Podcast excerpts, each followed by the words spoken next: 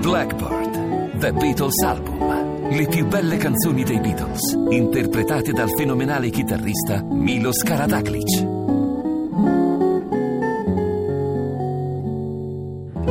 Yesterday, Come Together, Michelle e molte altre in nuovi arrangiamenti per un CD straordinario.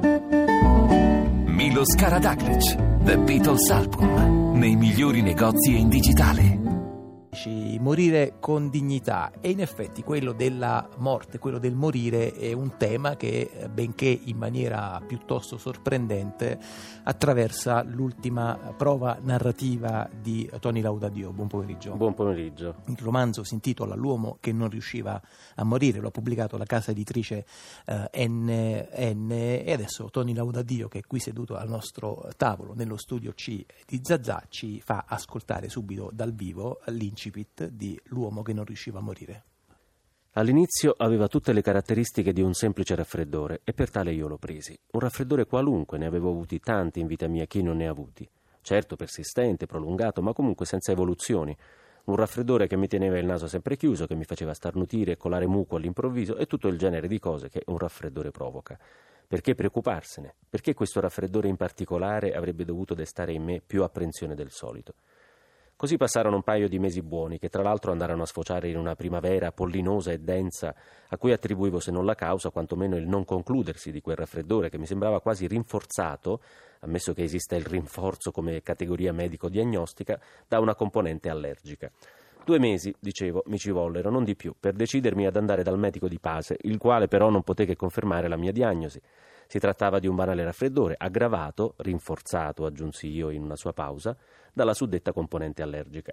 Quindi mi prescrisse solo dosi massicce di vitamina C, un antipiretico a mia scelta in presenza di febbre e una visita dall'allergologo per le prove allergiche. Quest'ultime però da non effettuarsi nel peri- periodo primaverile durante l'impollinazione perché il corpo è più sensibile e gli esami possono risultare falsati. Rimandai quindi i controlli alla fine di giugno, d'altronde non c'era fretta, si trattava solo di convivere con uno stupido raffreddore e io avevo molto da fare in studio.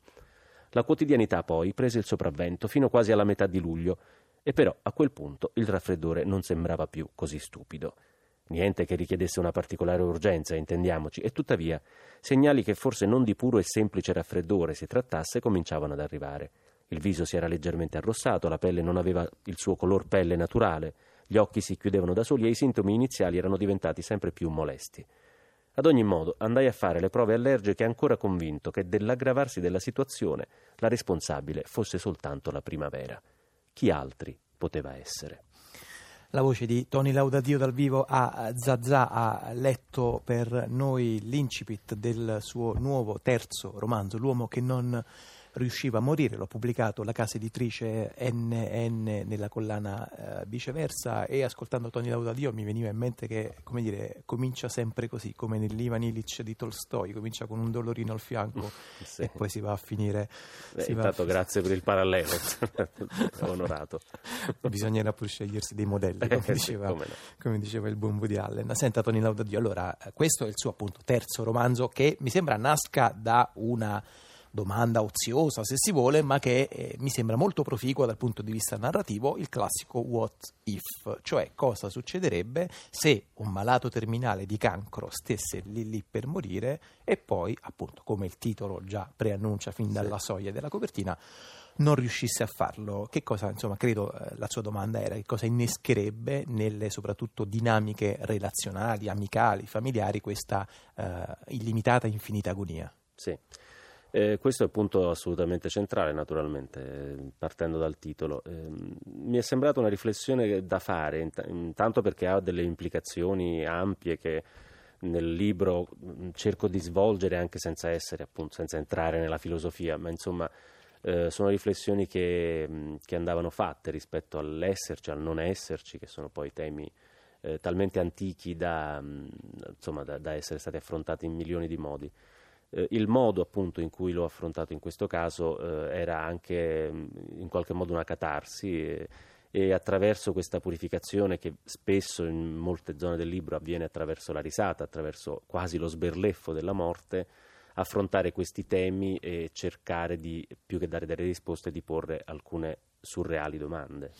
Allora, adesso io non so se Tony Laudadio ha voglia anche così di raccontare un po' il dietro le quinte, l'innesco appunto che lo ha portato alla scrittura di questo libro che in qualche modo poi svela nella piccola nota uh, finale appunto insomma che chiude, sì, sì, che la, chiude il romanzo. La vicenda nasce da un, da un, da un episodio appunto reale, in realtà sostanz- sostanzialmente da una persona che mi era molto vicina, che come tanti eh, ultimamente quasi nella cronaca possiamo parlarne eh, affrontano la questione appunto del, del, cancro, della cura e del, dell'agonia. Questa persona appunto con cui, con cui ero molto legato eh, è venuta a mancare un anno e mezzo fa.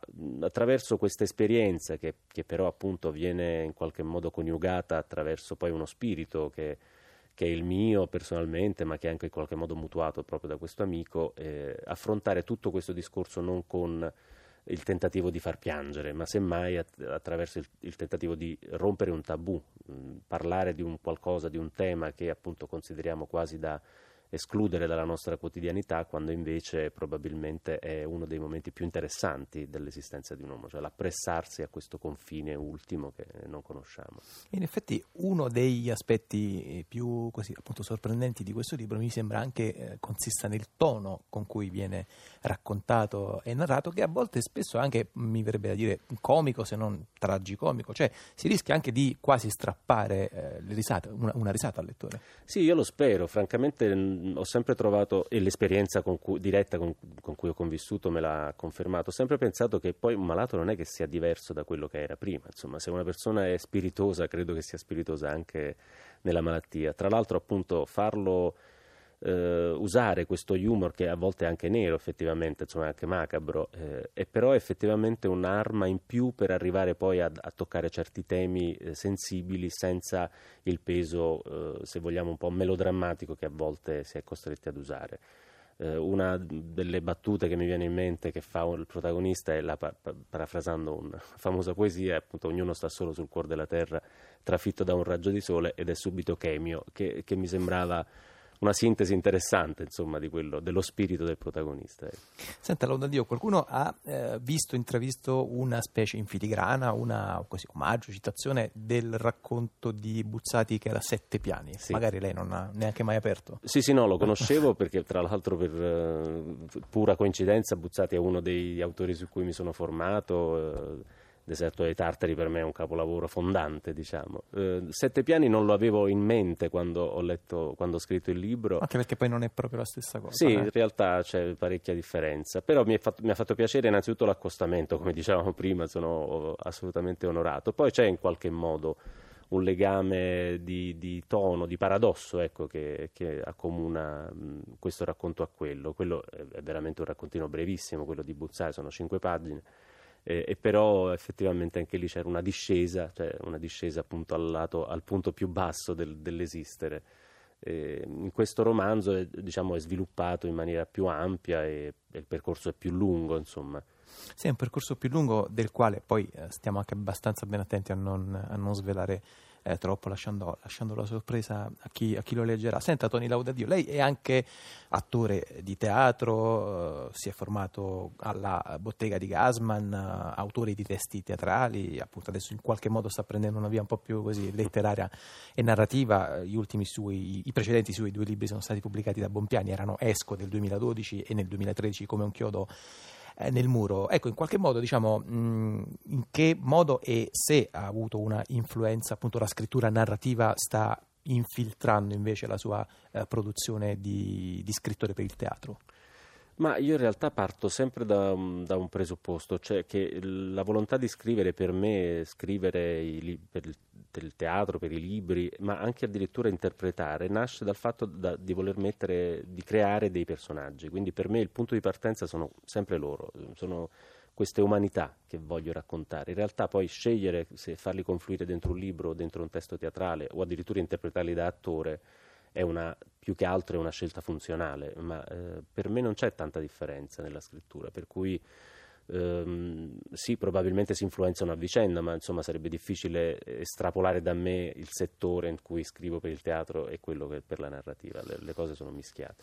Va bene, allora il romanzo, lo abbiamo detto, si intitola L'uomo che non riusciva a morire, l'ho pubblicato la casa editrice NN, lo ha scritto Tony Laudadio, grazie molte. Grazie a voi.